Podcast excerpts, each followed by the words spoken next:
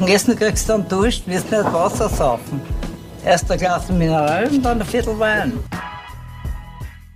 Hallo und herzlich willkommen zur einundsiebzigsten Episode des Podcasts Wein für Wein. Mein Name ist Michael. Und mein Name ist Katie. Und wir sind zwei WeinliebhaberInnen, die jede Woche gemeinsam einen Wein verkosten und die Geschichte dazu erzählen. Das Spannende an der Sache ist, dass der eine nie weiß, was die andere mitbringt und umgekehrt. Das heißt, für einen oder eine von uns ist es immer eine Blindverkostung. Und letzte Woche war es aber wieder mal eine Blindverkostung für uns beide. Genau, und zwar waren wir auf Besuch beim Weingut Haarkamp und haben gemeinsam mit Hannes Haarkamp und der Anna Lex die Podcast-Folge aufgenommen. Im Glas haben wir dabei den wunderschönen Solera drei Reserve Schaumwein gehabt. Beautiful. Wirklich beautiful, also da, da denke ich Anna sehr gerne dran. Mhm. Das war wirklich wunderschön. Und nachdem du diese Woche dran bist, weil davor ja ich dran war. Genau. Nehme ich an, diese schönen Dinge, die vor mir stehen, kehren mir und sind dir. Von dir. Es, es perlt so ein bisschen. Es perlt so ein bisschen. Es perlt so ein bisschen. Also richtig. Ganz wenig, aber so ein bisschen. Und es ist ein sehr schönes, intensives Goldgelb. Ach, das ist richtig. Ja. Und es riecht schon sehr intensiv. Mhm. Nach so einem richtig, ich finde fast mostiger Apfel, mhm. gelber Apfel. Da ist auch so eine Würznote dabei, so eine leichte Brioche-Note. Genau. Also echt, riecht wunderschön, schon sehr intensiv, sehr reif. Mhm. Genau, da ist definitiv so oxidative Noten dabei. Ja, voll. Stimmt, das ist ein bisschen so was, ja, Nussiges so leicht. Genau, und das Briochige, also das ist auch schon ja. so ein bisschen intensiver. Plus... Was eher ganz intensiv, aber schauen wir mal, ob das noch kommt bei dir. Ja, ich habe so eine Würznote dabei, so ein bisschen, auch so ein bisschen kühle Spikes wiederum, mhm. das, was das Ganze ein bisschen ausbalanciert von diesem doch ähm, sehr, sehr intensiv reifen, fruchtigen. Ich habe auch eine Note, die sehr intensiv ist, aber ich komme gerade nicht drauf. Jetzt will er sonst was in. Ja, sag. Also was also einer meiner allerersten Assoziationen war, gerade bei dem, bei dieser Flasche jetzt intensiver ja. noch als beim anderen, ähm, so laktische Noten. Ja, voll. Das ist, ich ich denke die ganze Zeit, fuck, fuck, was, was mhm. ist das, was da so intensiv ist? Ja, es hat so ein bisschen dieses, ja, fast, ja, so halt laktisch-milchige ja, ja, ganz Thema. Genau. Plus ja, so ein stimmt. bisschen dieses, dieses Honeycomb, also wirklich dieses, wenn du Richtung schon ein bisschen Oxidationsnoten hast und dann mm. halt richtig Richtung so, so Honig, wie schon gesagt, Honeycomb, dieses, wie heißt denn das auf Deutsch? Honigwabenartige. Honigwabengeschichte, genau. ja. Aber das, ja, das habe ich immer eher, wenn das in diese bisschen reifere Apfelrichtung quasi geht, dann geht das dann schneller in diese Richtung genau. für mich. Also da bin ich voll bei dir. Und das habe ich da auch ganz eindeutig eben. Voll. Und wie du schon gesagt hast, eben wirklich auch so was, so was richtig Kernobstiges und in dem Fall halt wirklich was Reifes, Kernobstiges, genau. definitiv. Ja. So bruised apple, aber halt wirklich intensiv und von voll. Der Frucht her nicht, nicht irgendwie eingelegt oder sowas in der Richtung, mhm. sondern schon steht noch eindeutig da. Das steht voll da, mhm. aber das ist schon wirklich richtig reif. So also ist es ist nicht dieses frische, grüne Apfelding oder so, überhaupt mhm. nicht, sondern es ist wirklich gelb und es ist wirklich ordentlich da, riecht wieder so, dass ich mir denke, puh, saftiger Apfel. Mhm. Was so in die Richtung treibt mir das. Ja, spannend. Nimm mal einen Schluck. Nimm mal einen Schluck. Mhm. Also am Gaumen ist das, kommt einmal zuerst diese leichte, sanfte Perlage daher mhm. und dann kommt dieses saftige Apfelthema, das ich vorher gehabt habe, Vollgas. Das knallt da rein. Das knallt das ist da richtig so lustig. Mm, ja, das macht richtig Spaß. Also, mhm, Leibwand, muss einen zweiten Schluck nehmen, rein, um das weiter zu verkosten, ja, logischerweise. Genau. Mhm. Ja, du hast... Also eine Zitrusfrische dazu, Anna, die das Ganze tragt. Aber nur das am Gaumen, finde ich. Ich finde, das hast du in der Nase überhaupt gar nicht. Nein, finde ich auch nicht. Also das heißt wirklich aber da kommt es am Gaumen wirklich in der Mitte schön. Genau, am Gaumen kommt es in der Mitte und das zieht sich nach hinten so richtig schön zusammen, mhm. zart das Ganze durch. Aber das bleibt auch schön am Gaumen. Mhm. Also das ist nicht sofort wieder weg. Und am Anfang, finde ich, hast du so, wo sich diese Perlage so im ganzen Mund wirklich schön aufteilt ja, genau. quasi. Du hast das wirklich einmal im gesamten Mund, dann kriegst du so eine richtige Watschen von dem intensiven, ja, genau. saftigen Apfel mhm.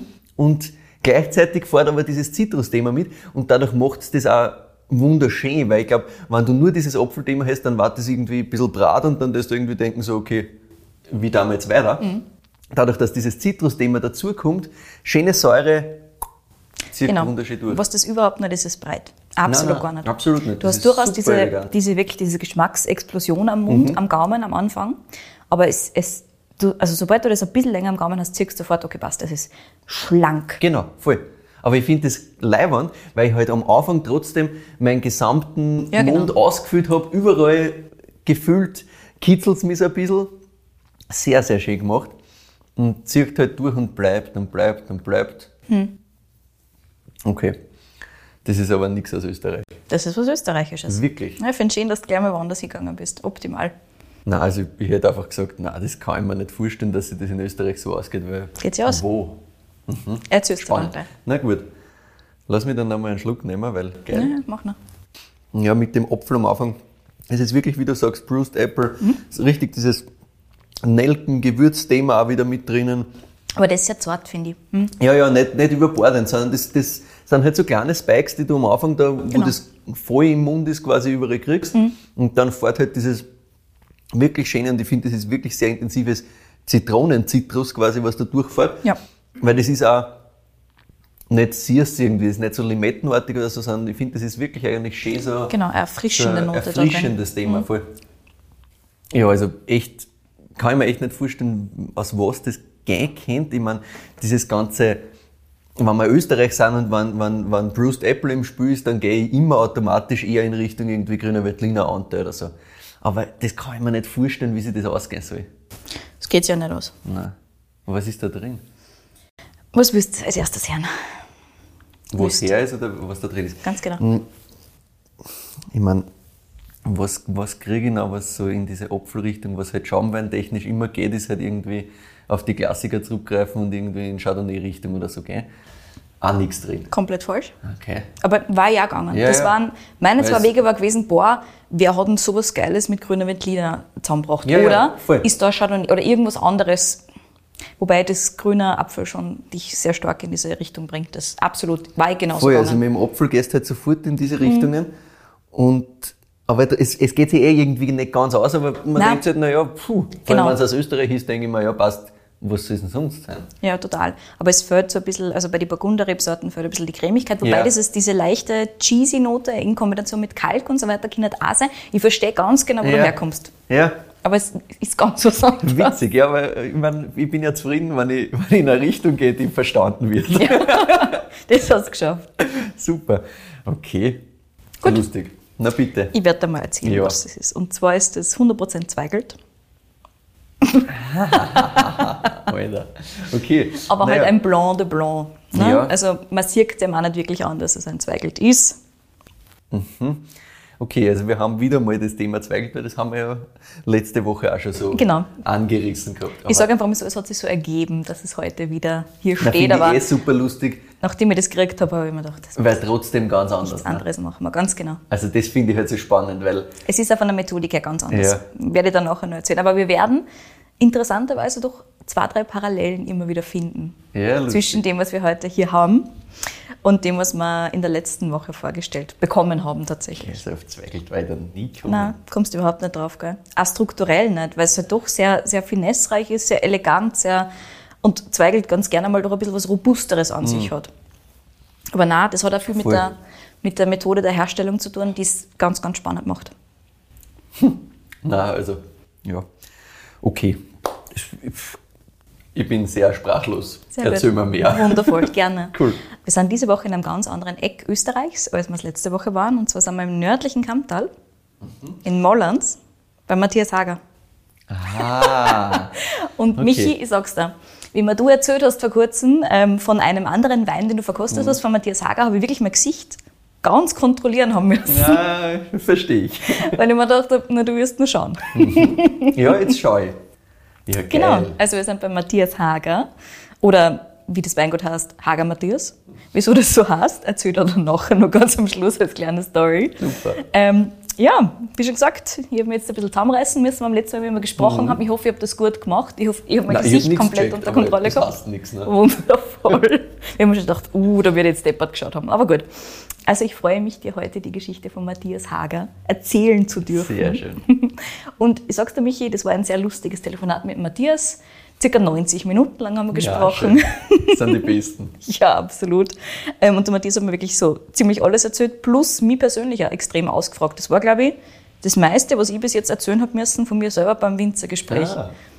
Aber sehr eben, sympathisch. Ja, ja, absolut. Nein, total. Also der Matthias weiß jetzt circa so viel von mir, wie ich von ihm weiß, glaube ich. Cool. Spannender erster Fakt, lieber Michi. Mhm. Der Matthias war quasi von Geburt an auserwählt, das Familienweingut zu übernehmen. Okay, also mhm. so, so weit, so klassisch. So weit, so klassisch. Bei den Hagers ist da nämlich nicht lang gefackelt worden. Schon der Name von Matthias war passend dafür ausgewählt, dass er der Nachfolger werden soll. Na super, kein Druck. Überhaupt no pressure at all. Ähm, jetzt musst du wissen, dass in der Familie Hager drei Generationen lang immer der älteste Sohn das Weingut übernommen hat, dessen Name war immer Johann. Der Matthias allerdings hat erzählt, dass sein Vater mit der Übergabe von dessen Vater vielleicht nicht unbedingt die besten Erfahrungen gemacht hat und es bei ihnen zudem in der Gegend, wo er im Trend gelegen ist zu dem Zeitpunkt, den landwirtschaftlichen Betrieb an den jüngsten Sohn zu übergeben. Ja, echt? Ja, okay. Absolut. Habe ich auch noch nicht wirklich so gehört, aber anscheinend dürfte es einfach bei einer im Mollans gerade cool gewesen sein, der jüngsten Sohn total zu nehmen. Total spannend, ja. Mhm. Also, also so richtig ohne Zufall, sondern wirklich so ein Trend. So jüngster, ganz genau. Nicht ödester. Ganz interessant. So, okay, jetzt einmal anders. Ja, ganz genau. Was jetzt haben wir das gehabt. Was haben die Jüngsten da davor gemacht, quasi, dass die schaffen? Ich weiß es nicht. Das ist ein Wahnsinn. Okay, na, lustig. Auf jeden Fall wurde dann beschlossen, okay, passt. Der ältere Bruder von Matthias, der wird wohl eher nicht den Hof übernehmen. Der Matthias war schon. Er war übrigens das fünfte Kind. Ah, ja. Just so you know. Und weil der Name bei der Hofübergabe der Hagers immer schon wichtig war, also wirklich der Vorname, wurde ins Geschichtsbuch geschaut. Weil vorher waren sie alle Johanns, aber das waren alles erste Söhne. Also brauchst du irgendwas anderes als Johann. Außerdem hat es schon einen Johann gegeben. Ja. War schwierig, du kannst ja, ja. den, den letzten auch Johann wieder nennen. Das ist auch kompliziert, weil das checkt ja dann auch intern keiner mehr. So ist es ganz genau. Dann glaubt man ja wieder, dass der älteste Sohn übernommen hat. Das geht ja gar nicht. Nein, stimmt, ja. Und dementsprechend ist dann ins Geschichtsbuch geschaut worden. Und da hat man ein paar Generationen zuvor einen Hofinhaber namens Matthäus gefunden. Und damit war die Sache beschlossen. Aus Matthäus ist Matthias worden mhm. und aus dem Matthias ein Winzer. Na bitte. Und das ist leider erheblich schneller gegangen, als es allen lieb war. Und zwar ist der Vater von Matthias gestorben, als der erst dreizehn Jahre alt war. Oh. Also sehr, sehr, sehr bald. Mhm. Und der Matthias ist aber nach wie vor von seinem Weg nicht abgewichen und hat die Weinbauschule gemacht und die Mama parallel am Hof unterstützt. Also obwohl mit der Papa, mh, obwohl der Papa so bald ähm, verstorben ist, ist trotzdem der Matthias geblieben. Weil oft sagst du dann, okay, dann macht es halt irgendeiner von den ja, älteren Kindern und geht schon. Nehmen halt das mit quasi, genau, und dann entwickelt es sich halt so, dass halt dann doch einer von den Eltern macht, weil einfacher. Nicht so hier. Pff. Matthias hat das durchgezogen. Hat eben geschaut, dass er die Mama so nebenbei unterstützt, natürlich die Schuhe nebenbei gemacht. Es waren übrigens acht Hektar damals, die bewirtschaftet mhm. werden haben müssen. Also auch das, ist ne, klar. Ist nicht so wenig. Nein, ja. nein, nein, ist es nicht. Auch das hat mich persönlich geschreckt. Aber gut, ähm, er hat gesagt, es hat durchaus auch Hilfe gegeben, unter anderem auch von Zivildienern. Also du hast Zivildienst machen können, wo du an einem Weingut mithilfst. Ganz, ganz spannend. Böslein. Habe ich auch noch nie gehört. Also, ist mir persönlich noch nie untergekommen, finde ich super interessant. Aber sonst hätte ich vielleicht das, das war das gewesen, gell? Ja, ja. Also zumindest zu den arbeitsintensiveren Zeiten, die du halt unterm Jahr hast, sonst immer wieder unterstützt worden. Und ja, der Matthias hat halt die Schule durchzogen, hat zwar Pflichtpraktika gemacht während der Schulzeit, eins spannenderweise bei Triebaumer und das andere bei Hirtzberger, jeweils vier Monate lang.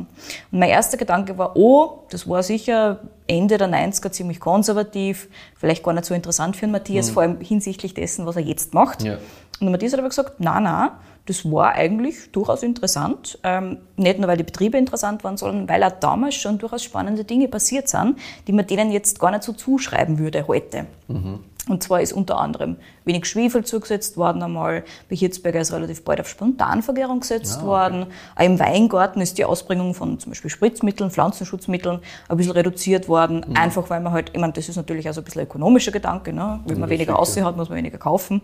Und das waren lauter so kleine Sachen, wo er gesagt mhm. hat, das war schon interessant, das hat er sich so ein bisschen mitnehmen können auch.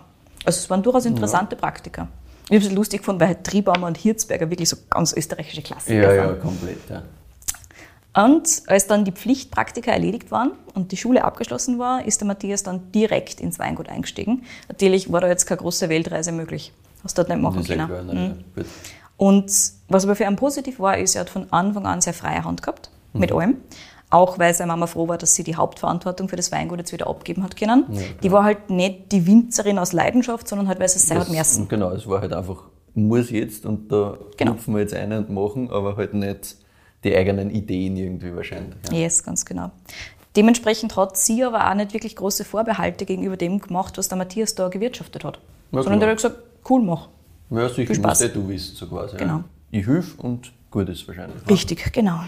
Und das Weingut hat grundsätzlich damals auch schon keinen schlechten Ruf gehabt, sondern eher einen guten. Den hat sich der Großvater von Matthias schon aufgebaut gehabt damals. Der hat schon in die fünfziger, sechziger, siebziger muss das gewesen sein, auf Qualitätswein in Flaschen gesetzt, mhm. also wieder eher früher dran. Ähm, und hat außerdem in der Ortschaft die höchsten Preise erzielt pro Flasche. Mhm, na bitte. Ja, ganz genau. Und hat sich dementsprechend auch in die sechziger einen Aussiedlerhof mitten in die Weinreben bauen können. Mhm. Inklusive Keller, Wirtschaftsgebäude und Wohnhaus. Das ist das, wo jetzt auch der Matthias heute halt noch wirtschaftet. Ja. Und der Papa von Matthias, interessanterweise, hat dann wieder ein bisschen mehr auf den Verkauf von Fasswein gesetzt. Okay. Also das ist fast so ein bisschen Gefühl der Rückentwicklung, weil wir halt ja, immer die ja. andere Richtung kennen. Voll, wir haben immer gehört, so quasi, wenn du da mal Flaschen früh gesetzt hast, dann warst du eigentlich so der Hero. Ja, genau. Und dann ist das noch viel intensiver geworden. Mm, mm, mm. Aber der Matthias hat gesagt, dass sein Papa da eher im Direktverkauf, also das nicht wirklich megen hat oder gemacht hat halt. Mm. Und dementsprechend wieder ein bisschen mehr Fasswein gesetzt hat, da war auf hochqualitativen. Also zumindest okay. das, also Qualitätsniveau ist durchaus beibehalten mhm. worden, wobei das war schon mehr Landwein, hat er gesagt. Naja, also schon ja. insgesamt alles. Aber für Landwein das, was es war, war es halt wahrscheinlich ja, ganz genau. Also auch das preislich gut und naja, ist klar. wirtschaftlich gut gegangen, hat gut funktioniert, ja. ganz genau. Und Matthias hat dann natürlich wieder alles umgerannt. Ich meine, natürlich diese Zwischenphase, wo er mit der Mama gemeinsam gewirtschaftet hat, das war alles nur sehr, sehr konventionell. Also mhm. bis zu dem Zeitpunkt. Und der Matthias hat gesagt, nach der Schule war dann im Prinzip trotzdem alles Learning by Doing, weil in der Schule hast du zu diese Grundbasis gekriegt, mhm. diese Grundbildung.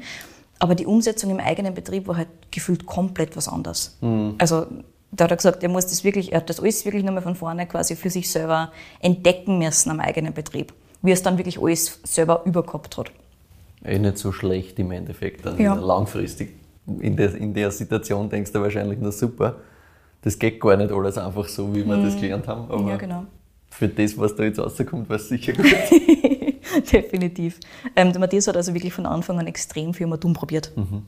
wirklich vom, von Start weg. Und da hat er gesagt, so ab zweitausenddrei, zweitausendzwei hat er immer reduzierter im Keller gearbeitet. Interessanterweise ist der Keller bei ihm vor Land, also vor ähm, Weingarten draußen gekommen. Vor Landwirtschaft. Ah, okay, das heißt, er hat zuerst quasi im Keller, Keller reduziert, reduziert, bevor er sich mit dem Thema Boden und was machen wir eigentlich alles draußen. Genau, das also das war so der erste das Ansatzpunkt. Ist wirklich oft jetzt umgekehrt gewesen. Ne? Richtig, habe ich auch gesagt. Und das hat auch einen, einen speziellen Grund, wie das dann Richtung Weingarten gegangen ist. Das erzähle mhm. ich dann noch gleich. Zwischendurch, zweitausenddrei auf zweitausendvier, hat sich dann allerdings noch eine sehr spannende Möglichkeit für Matthias ergeben. Und zwar hat es sehr spannende Lagen mit sehr alten Weingärten in der Gegend gegeben, mhm. die frei geworden sind. Und so hat sie innerhalb von kürzester Zeit die Rebfläche von acht auf gut fünfzehn Hektar verdoppelt. Ah ja, ein bisschen narrisch. Ja. ja, ganz genau. Und das halt auch. Da war er nicht sonderlich alt zu dem Zeitpunkt, ja, der sicher. Matthias. Ähm, also da war er halt schon ein paar Jahre im Wirtschaften, aber trotzdem war das noch relativ am Anfang seiner Zeit. Mhm. Und er hat aber gesagt, das war aus mehreren Hinsichten cool. Und zwar unter anderem auch, weil die Idee von Matthias damals war, so kann ich mir die Arbeit ein bisschen besser aufteilen. Weil bei acht Hektar schaust du halt, dass du alles irgendwie noch selber machst. Mhm. Also er hat schon gesagt, er hat so ein bisschen Hilfe gehabt, aber du stößt halt nicht einen Mitarbeiter ein, der wirklich vor allem für Maschinen, für Traktor und so weiter zuständig ja, ist. Das, das machst du halt nicht bei acht Hektar, genau. Mhm. Du schaust, dass du selber Sachen ausführst, du schaust, dass du selber mit dem Traktor fährst und mhm. so weiter und so fort. Und bei fünfzehn Hektar kannst du einfach anders wirtschaften, mhm. bei dieser Fläche. Da hast du einfach mehr Möglichkeiten ja. und so war das fast nicht mehr Arbeit dazu nehmen, sondern die Arbeit besser aufteilen für ihn. Mhm. Und das ist ganz lustig. Matthias hat während unserem Telefonat öfter gesagt, naja, manchmal tut mir die Faulheit schon ein bisschen gut. Super. Ich, ich kann mir nicht vorstellen, dass das Faulheit ist, eher Pragmatismus, mhm. der da einfach extrem gut greift, meiner Meinung nach. Weil so denken ist eigentlich auch nicht unspannend. Nein, nein, das ist nicht blöd. Ja. Mhm. Vor allem der erste Reflex ist sicher mal anders. Ne? Ja, ja, definitiv. Ja, aber er hat gesagt, nein, das war super, weil so hat er sich so ein bisschen mehr wieder aufs Weinmachen konzentrieren können, was natürlich für ihn erheblich spannender ist als alles andere, als auf die ganze Arbeit rund um und um. Die hat er dann ein bisschen aufteilen können. Mhm. Muss da kennen, glaube ich. Also muss da der, der Typ dazu sein, dass du das mhm. auch schaffst, dass du das dann wirklich aufteilst und nicht einfach dann bei fünfzehn Hektar halt noch mehr ja, rennst genau. quasi, weil du halt trotzdem noch immer glaubst, du musst alles selber machen. Mm, mm, mm. Sehr gut. Dürfte gut funktioniert ja. haben, auf jeden Fall.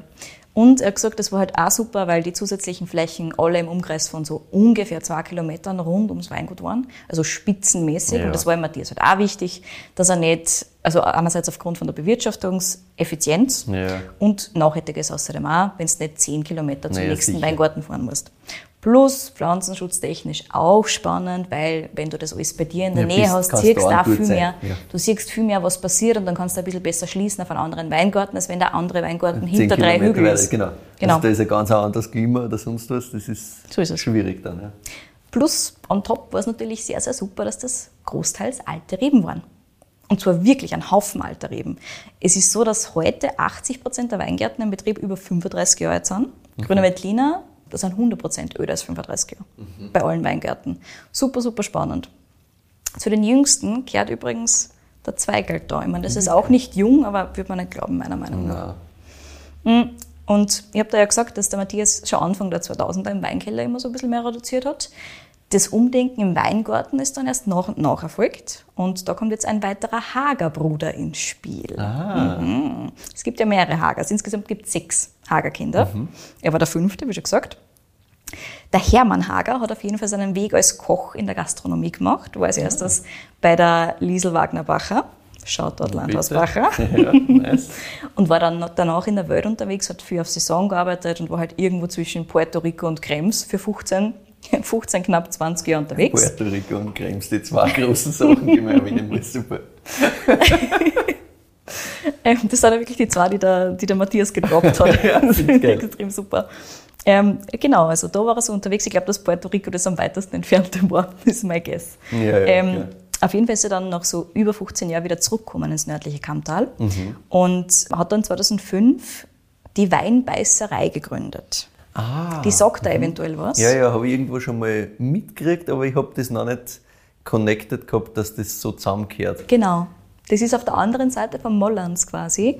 Und das ist im Prinzip äh, ein Lokal einerseits, also wirklich so ein Gastrokonzept mhm. und andererseits eine Winothek auch. Also da gibt es natürlich auch die Weine von Matthias. Ja. Und das ist ja wirklich in den Betrieb eingebunden. Also das ist mehr verknüpft, als wir das jetzt zum Beispiel letzte Woche gehabt haben bei Haarkamp. Aber es war mhm. lustig, weil mir das eben auch daran erinnert hat. Ja, stimmt, und ich da diese Parallele. Verbindung gar nicht so gezogen gehabt habe, bis zu dem Zeitpunkt, wo ich halt telefoniert mhm. habe äh, mit Matthias.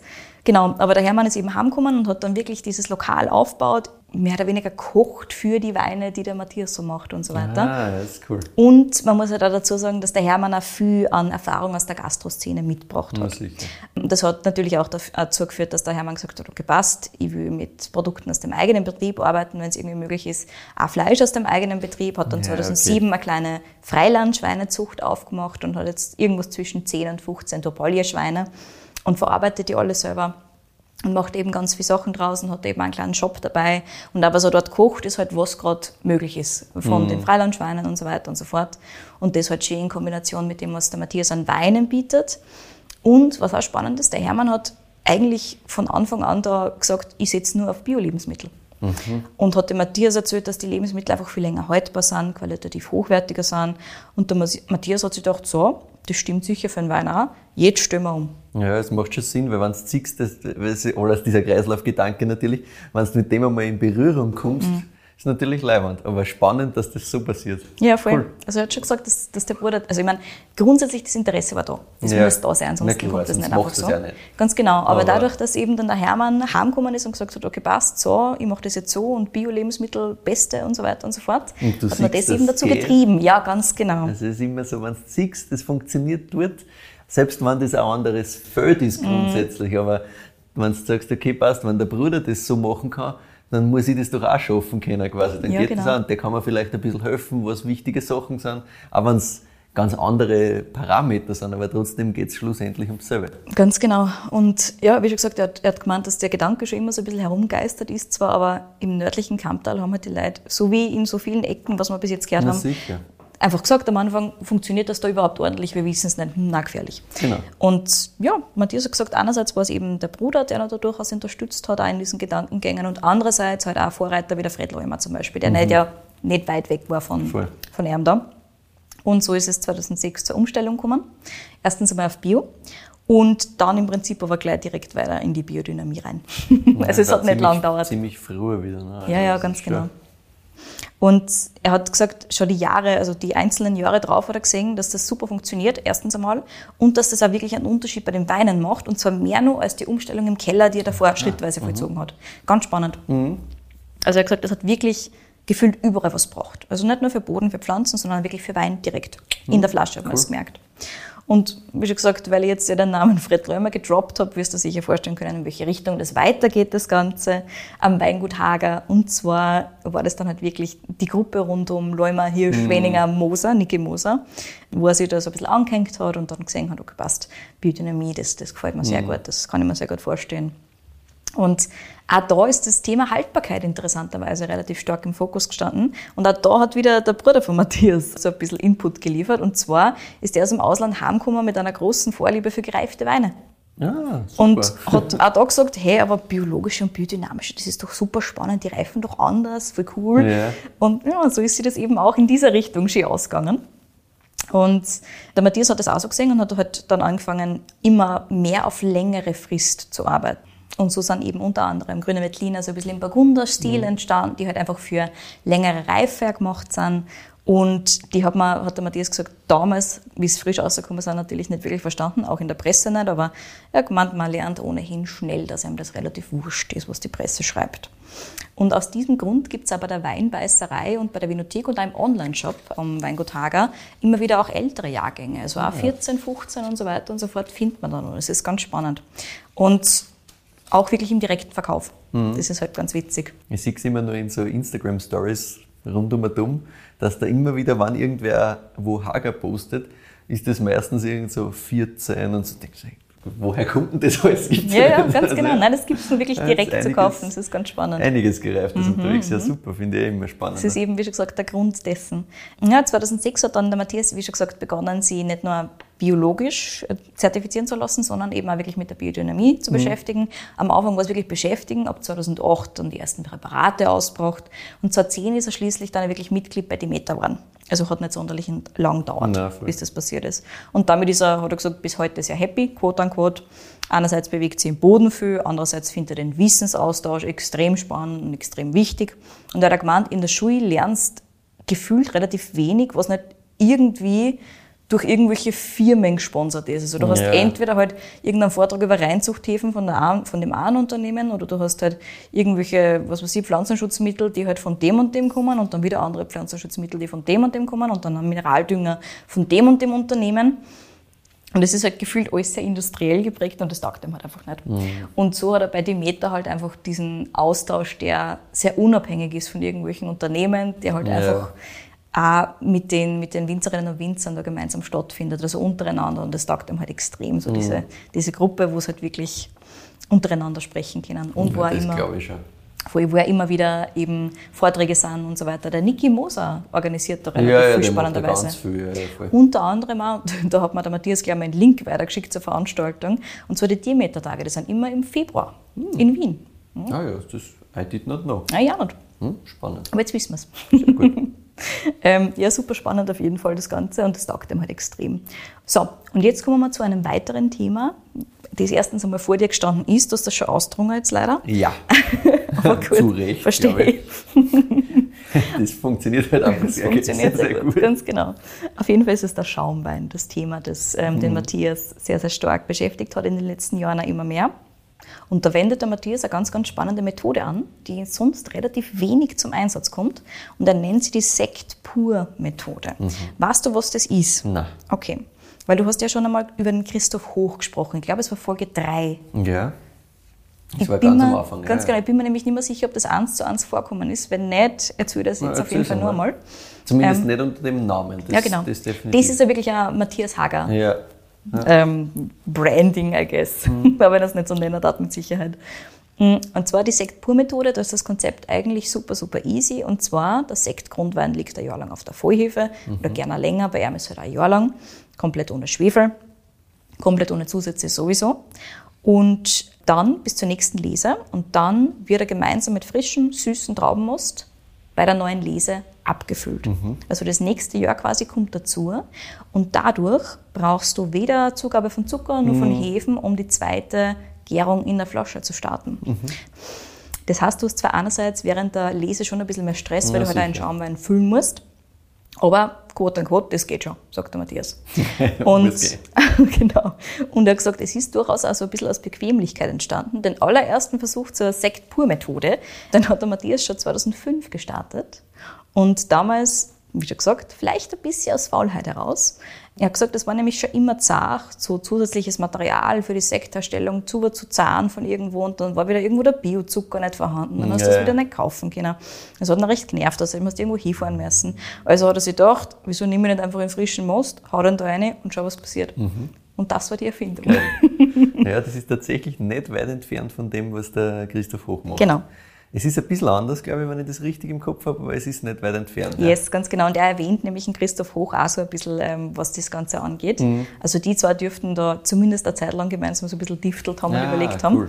Genau. Aber wie schon gesagt, das dürfte halt nicht aus Zufall entstanden sein. Ich glaube, es passiert nichts aus Zufall bei Matthias, aber einfach aus, probieren wir das einmal. Schauen wir ja, mal, was sicher. passiert, da muss ich nicht Biozucker kaufen. Weil ich das halt, weil die Verfügbarkeit gerade nicht habe und sage, okay, gut, was, ist, was kann ich denn sonst nehmen? Genau. Ist eh gut. So, aus, aus sowas kommen ja oft gute Sachen raus, wenn Voll. ich einfach einmal sage, okay, ich muss das irgendwie ersetzen, weil ich habe das gerade nicht. Passt. Genau. Funktioniert sogar besser. Und aus biodynamischer Sicht heraus ist das Ganze natürlich auch komplett sinnvoll, weil du nimmst nichts, was irgendwie von draußen kommt. Es ist ja. alles im Kreislauf, es ist alles von deinem eigenen Betrieb und du brauchst nichts hinzufügen, keine externen Zusätze. Und das ist natürlich, wie schon gesagt, doppelt sinnvoll tatsächlich. Plus, wenn das Material schon da ist. Naja, aus Easily. wirtschaftlicher Sicht ist das auch sinnvoll, weil Ganz ich brauche genau. nichts einkaufen, sondern ich habe es eh. So ist es. Also, sehr und cool. er hat gesagt, es hat nur einen Bonus, und zwar kannst du das Sektgrundmaterial, also dieses Traubengrundmaterial mhm. für den Sektgrundwein, reifer lesen, als du das normalerweise machen würdest bei anderen Weinen mhm. oder bei anderen Sektgrundweinen. Weil du nicht noch zusätzlich Zucker reinschmeißt. Weil du nicht noch zusätzlich mhm. Zucker reinschmeißt. Dementsprechend haben die ganzen Sekt-Pur-Sekte, ja, mhm. Sekt-Pur-Weine, Sekt-Pur-Sekte, immer einen Alkoholgehalt von irgendwo zwischen zehn Komma fünf und elf Komma fünf. Ja, das ist halt wunderbar. Hier diese zehn Komma fünf. Wirklich? zehn Super okay. easy drinking und ja. trotzdem nicht zu wenig. Es, es fällt Nein, überhaupt nichts. es fällt nichts. überhaupt nichts. Ich hätte genau. ihm auch nicht zehn Komma fünf geben sollen, hätte er gesagt, ja, das hat wahrscheinlich... Wird schon zwölf haben, genau. zwölf, halb zwölf, ja. ja. genau. Und das ist halt das Schöne an dem ganzen Ding. Also mhm. das macht es einfach unglaublich leicht, aber halt trotzdem ist die ganze Reife da. Voll.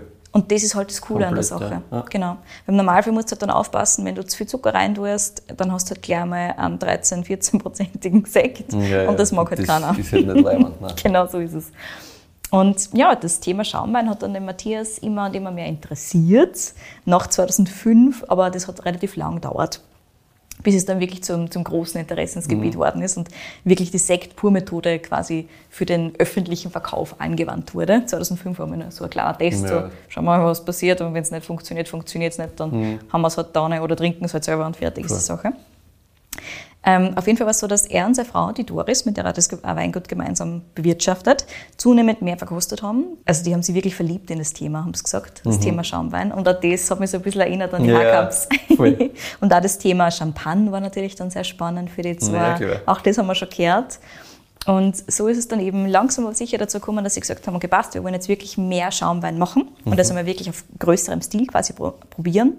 Und so hat damit dann zweitausendvierzehn wirklich die Produktion von Sekt pur und auch Petnat angefangen. Also sie haben ah. gleichzeitig angefangen. Mhm. Wobei Petnat war halt wirklich, ich glaube, sechzig Flaschen, hat er gesagt, hat er okay. am Anfang gemacht. Also das war wirklich Test. Ja. Und Sekt pur war halt so der erste richtige Versuch und das ist das, was wir heute im Glas haben. Ah. First try. Das ist ein geiler First Try. Not bad, not Nicht bad. schlecht, ja. Und in den letzten Jahren haben dann Doris und Matthias auch gemeinsam so ein bisschen die Champagne bereist. Letztes Jahr haben sie sogar eine Praktikantin aus der Champagne gehabt. Ja, ja. Also das taugt einer schon und sie werden sicher öfter hinfahren. Und mir hat der Matthias halt ja wirklich komplett ausgefragt bezüglich Champagne und Concours Paul Roger und so weiter und ah, so fort. Ja, Deswegen habe ich so viel erzählen müssen. Ja, na gut, passt eh gut. Absolut. Und was halt... er auch gesagt hat, ist, dass er gemerkt hat, dass das nördliche Kamptal wirklich prädestiniert ist für die Schaumweinproduktion. Mhm. Und das haben wir eben auch im Vergleich gehört, Sausal, ne? Das ist halt genau. auch dieses doch kühlere und so weiter, das macht es auch schon wirklich aus. Ja, okay. Und er hat gesagt, was klimatisch früher mal halt für unreife Trauben gesorgt hat, ist halt jetzt wirklich optimal mhm. für das, was er macht. Vom Boden her gibt es jetzt nicht so viel Kalk wie zum Beispiel in der Burgund oder auch mhm. in der Champagne. Deswegen hat sich der Matthias dann rebsortentechnisch nicht unbedingt an den Burgundern orientiert, sondern halt von Beginn an unter anderem zum Beispiel mit dem Zweigelt gearbeitet. Mhm. Auch wieder Parallele. Auch wieder eine Fokus Parallele. Fokus auf die autochthonen Sachen. So ja. ist es, genau. Wobei der Matthias schon mehr ausprobiert. Also jetzt hört er dann nachher gleich noch, was alles dazukommt. Aber es war so, also der Zweigelt war tatsächlich da, weil Ende der neunziger, Anfang der zweitausender es durchaus diesen Rotweinboom eben ergeben hat. Mhm. Und den hat es halt auch bis ins nördliche Kamptal aufgetragen. Also hat man einfach einmal ein bisschen Zweigelt ausgesetzt. Ja. siebzehn Prozent hat er tatsächlich Zweigelt. Wirklich? Mhm. Also das er, hat nur, so wenig, ja. er hat nur fünfundzwanzig Prozent Rotwein, aber davon sind mhm. der Großteil halt einfach Zweigelt. Mhm. Und der Rest ist halt ein bisschen Klarzeug. Ja. Und er hat gesagt, das, was halt damals ausgesetzt worden ist, für halt, damit er auch Rotwein machen kann, das ist halt jetzt optimal für die Schaumweinproduktion. Mhm. Das ist halt jetzt genau dort, wo er es hinhaben mag. Ja. Und probiert und getestet wird aber natürlich weiterhin. Mhm. Also wir hören da nicht auf mit dem ganzen Ding. Und jetzt gibt es unter anderem zum Beispiel einen Riesling-Schaumwein. Ah. Mhm. Auf den können wir uns mit Sicherheit freuen, weil das klingt sehr, sehr spannend, ja, was er da gemacht hat. Der darf allerdings nur ein paar Jahre reifen. Also wir sind da wieder beim Thema Langfristigkeit. Und der Matthias Gut schaut so. jetzt wirklich, dass das Ganze, also dass das wirklich große Reserven werden, dass das vier bis fünf Jahre Zeit hat zu ja. reifen. Auch mit Pinot Noir hat der Matthias jetzt seinen ersten mhm. Versuch gestartet. Diesmal mit interzellulärer Vergärung von einem Teil mhm. der Trauben für acht Tage. Und zwar wirklich komplett ganze Trauben, also nicht einmal angequetscht ja. oder sowas in okay. Richtung, sondern komplett. Auf den müssen wir natürlich jetzt auch nur ein paar Jahre warten, aber dafür haben sie ja ähm, Doris und Matthias jetzt extra einen alten Keller gekauft, der in der Nähe ist. Ja, sehr gut. Weil halt, wenn's, ganz mhm. genau, wenn du fünf, sechs Jahre weggerlegen willst oder vier, fünf Jahre weggerlegen willst, dann brauchst du halt einfach Platz. Puh, ja. Und Platz ist gar nicht so easy, aber sie haben einen Keller gefunden, eben einen alten Keller, der von selbst kühl bleibt, das heißt, du musst mm, ihn nicht runterkühlen. Ja. Der ist dreihundert Meter weg vom Weingut. Er hat gesagt, also Matthias hat gesagt, du kommst mit dem Stapler gut hin, passt alles, ist ja. alles optimal. Und es war halt, also die müssen es jetzt noch ein bisschen adaptieren, das ist noch nicht fertig, aber das ist dann zukünftig eben das Lager ja, ähm, für, die, für die reifenden Schaumweine in der Flasche. Und ja, gereifte Schaumweine generell werden also auf jeden Fall in der Zukunft auch noch ein Thema sein mhm. für die Hagers. Und neben den Sekt-Pur-Weinen, wie ich schon vorher erwähnt habe, gibt es eben nach wie vor auch die Petnats. Und die sind definitiv gekommen, um zu bleiben, weil mit denen erreicht der Matthias schon eine, einfach eine andere Zielgruppe. Die sind ja, halt klar. funky, gut zum Trinken, aber nicht zu funky schon. Petnat-technisch ein bisschen auf der klassischeren Seite. Ja, voll. Aber halt, wie schon gesagt, easy drinking. Und das ist halt was ganz anderes als die Sekt-Pur-Geschichten, die doch einfach, ja, vielleicht nicht für den täglichen Konsum gedacht ja, sind, sondern sind ein, bisschen ein bisschen mehr zum Nachdenken. Ja, das ist schon komplexer als wie einfach nur overschieden und Ring. Cool, ja, ganz ja. genau. Gekommen, um zu bleiben, sind übrigens auch die Piwis. Ein Hektar davon haben nämlich Matthias und Doris neu auspflanzt jetzt. Ah, ja. mhm. Und da hat der Matthias gesagt, da kommt die Faulheit wieder ein bisschen durch. Und zwar hat er gesagt, weniger am Traktor sitzen und weniger Pflanzenschutz machen, das war schon schön. Mhm. Hoffentlich funktioniert das mit diesen Piwis ordentlich, das war schon nicht schlecht. Geworden sind übrigens die Rebsorten Donauveltliner, Weltlona, habe ich noch nie im Leben Nein. gehört. Das ist auch echt kein guter Name. Nein, also. Aber es ist ein Versuchsprojekt von, der, von Klosterneuburg, also mal schauen, ob das noch einen anderen okay. Namen kriegt. Das ist jetzt, die kriegst du nicht zum Kaufen, die musst du quasi... Okay. Klosterneuburg zur Verfügung stellen, ja, damit ja. du sie testen kannst. Dass du das testest, okay. Also es besteht nur die Chance, dass das was weniger ja, Schwieriges wird. Ich habe nachgefragt, ob es Weltlona heißt. Es ist Weltlona. Würde ich halt wirklich äh, gescheiterweise irgendwie umbenennen, mhm. weil, also abgesehen vom Klang, der jetzt nicht leibend ist, ich meine, wenn das wer irgendwie schnell sagt oder in einem, sagen wir mal so, mit etwas gelockerter Zunge sagt, ob da, ob da jetzt ein Weltliner oder ein Weltliner daher ist, das kannst du nicht auseinanderhalten. Das ist, das ist, ist halt ein bisschen wenig Unterscheidung. Yes. Genau. Auf jeden Fall, den testen sie, Cabernet Blanc auch. Der ist anscheinend, mhm. also den habe ich persönlich, glaube ich, noch nie in Reinform gehabt, aber der ist anscheinend ein bisschen klassischer. Ja. Also dürfte anscheinend spannend sein. Interessiert okay. den Matthias auf jeden Fall. Mal schauen. Und einen Blütenmuskateller, den kennt man. Hm. Und er hat gemeint, es ist noch nicht ganz fix, ob die Rebsorten jetzt einzeln ausgebaut werden oder ob sie einen gemischten Satz draus machen oder ob die Rebsorten teilweise hinzukommen zu anderen Rebsorten, die sie hm. haben. Also zum Beispiel Blütenmuskateller zum Muskateller dazu ja. oder sowas in der Richtung. Generell haben sie extrem viel Vielfalt, also sie haben sehr vielfältige ähm, Weingartenstruktur und es gibt... Es gibt einfach der Boden her, sagt der Matthias. Sie mhm. sind da an so einer Ecke, wo halt viele verschiedene Bodenstrukturen sind, auch klimatisch. Der eine Hang ganz anders ist als der andere. Manche sind kühler geprägt vom Waldviertel, andere wieder so ein bisschen von der pannonischen Ebene trotzdem, dass einer zirkt. Und er hat gesagt, alleine schon deswegen geht es für ihn nicht, dass er sich einschränkt in der Sortenvielfalt, die mhm. er bieten möchte. Also tobt er sich weiterhin aus. Auch wenn er sagt, der Trend geht ganz klar in eine andere Richtung, aber in dem Fall ist es halt einfach für ihn so, dass es passt, dass das, diese Vielfalt da ins, ins Kamptal reinpasst, sagt mhm. er. Und was ich ganz lieb gefunden habe, ist, falls es als gemischter Satz geerntet wird, hat ein Mitarbeiter von Matthias schon einen äh, Namensvorschlag geliefert. Und zwar gemischter Widerstand. Wegen der pilzwiderstandsfähigen Krebsorten ja. und dem gemischten Satz. Und das finde ich sehr süß. Ich habe gesagt, I vote for this. Es ist ein super Name, also der bleibt auf jeden Fall hängen. Ja, ganz genau.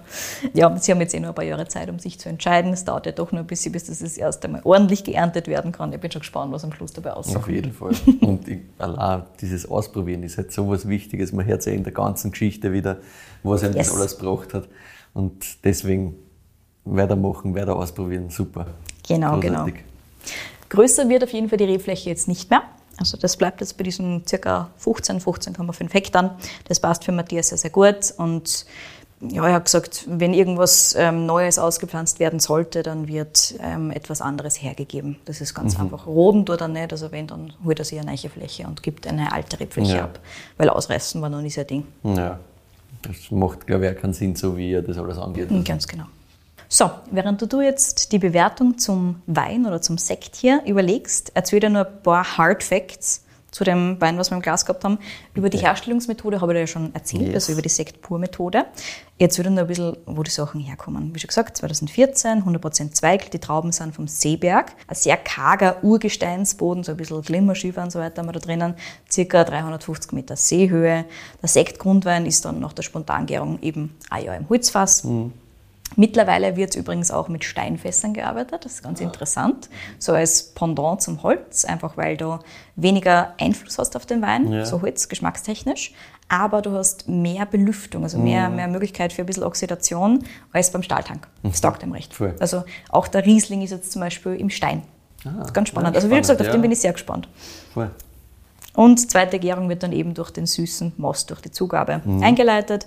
Der Sekt ist dann nur zwei Jahre auf der Hefe, bevor er degagiert wird, ohne Dosage, ohne Schwefelzusatz, eh klar. Zu bekommen war der Schaumwein bis vor sehr kurzem beim Weinskandal. Und ich habe heute nochmal geschaut und es dürften jetzt die letzten Flaschen weg sein. Oh nein. I'm very sorry. ähm, also es könnte jetzt sein, dass es wirklich endgültig ausverkauft ist. Ich habe mir gedacht, das geht sich noch aus, dass ich die, die Podcast-Folge herausbringe, ja. bevor, bevor alles weg ist. Das ist tatsächlich schade, weil das kann man, kann man, gut, kann man gut kaufen. Kann man gut, gut kaufen. Gut einloggen. Auch, genau, ja. vor allem Kostenpunkt fünfundzwanzig Euro, Ui. Das ist schon nice. Ja, das ist äh, ein sehr, sehr guter Kostenpunkt. Also. Genau. Aber der Matthias hat mich beruhigt, der zwanzig siebzehner ist jetzt schon geliefert an einem Weinskandal, er ist zwar noch nicht im Online-Shop, ah, okay. aber er wird noch hoffentlich bald eintragen, hat er gesagt, der Moritz. Okay, also. Na passt, dann siebzehn kaufen, weil das ist auf jeden Fall super leibend. Ganz genau. Wird siebzehn auch super leibend sein, mache ich mir gar keine Sorgen. Ich würde dem gerne eine wunderschöne neun Komma vier geben. Wunderbar, bin ganz bei dir.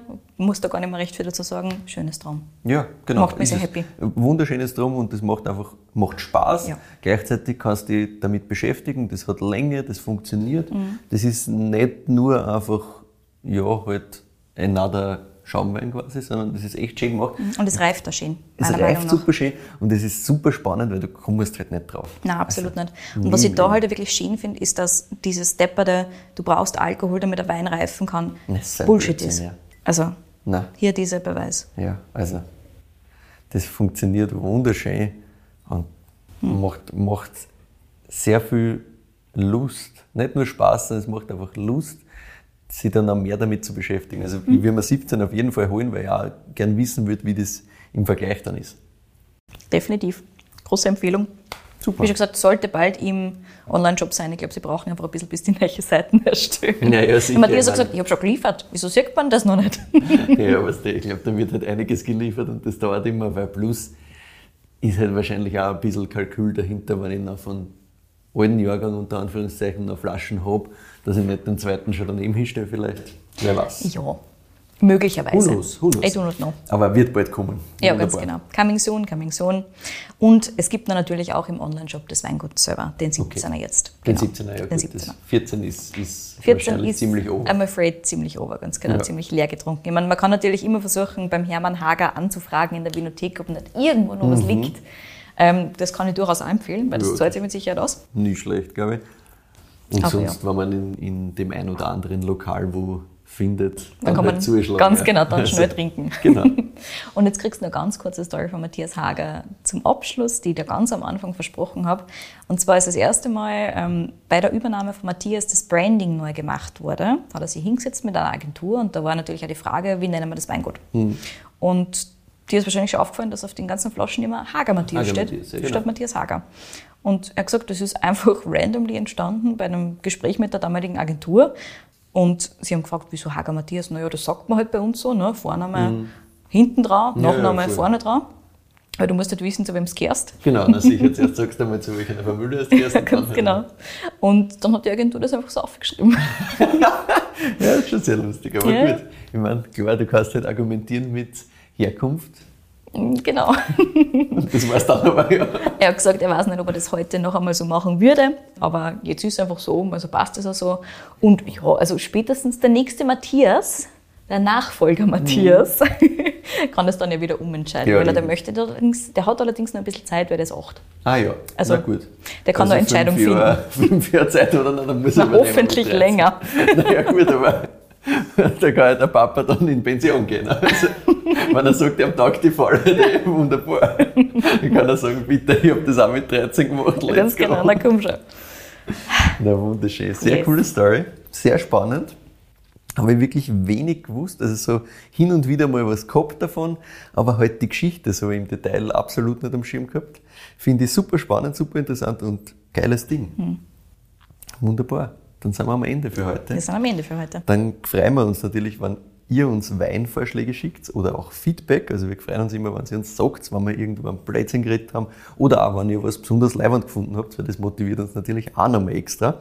Schickt uns das einfach per Mail am besten, entweder an kedi at weinfürwein punkt at oder an michael at weinfürwein punkt at. Ganz wichtig, wenn ihr uns Weintipps schickt, bitte nicht an uns beide gleichzeitig, sonst ist keine Überraschung mehr. Das heißt, da immer nur an einen oder eine von uns. Was uns auch hilft, ist, wenn ihr uns auf Spotify oder Apple Podcasts folgt und auch bewertet, weil das bringt einfach nochmal ein bisschen mehr Sichtbarkeit. Und auf Instagram könnt ihr uns übrigens folgen unter at weinfürwein. Dort und auf unserer Website weinfürwein punkt at bereiten wir euch immer so ein bisschen eine Zusammenfassung der Episoden vor, mit allen Verkostungsnotizen, mit den Infos, wo ihr das Ding kriegt und natürlich auch immer mit ein paar Fotos, wie das Ding eigentlich ausschaut. Und ja, damit sind wir am Ende. Danke fürs Zuhören und bis zum nächsten Mal.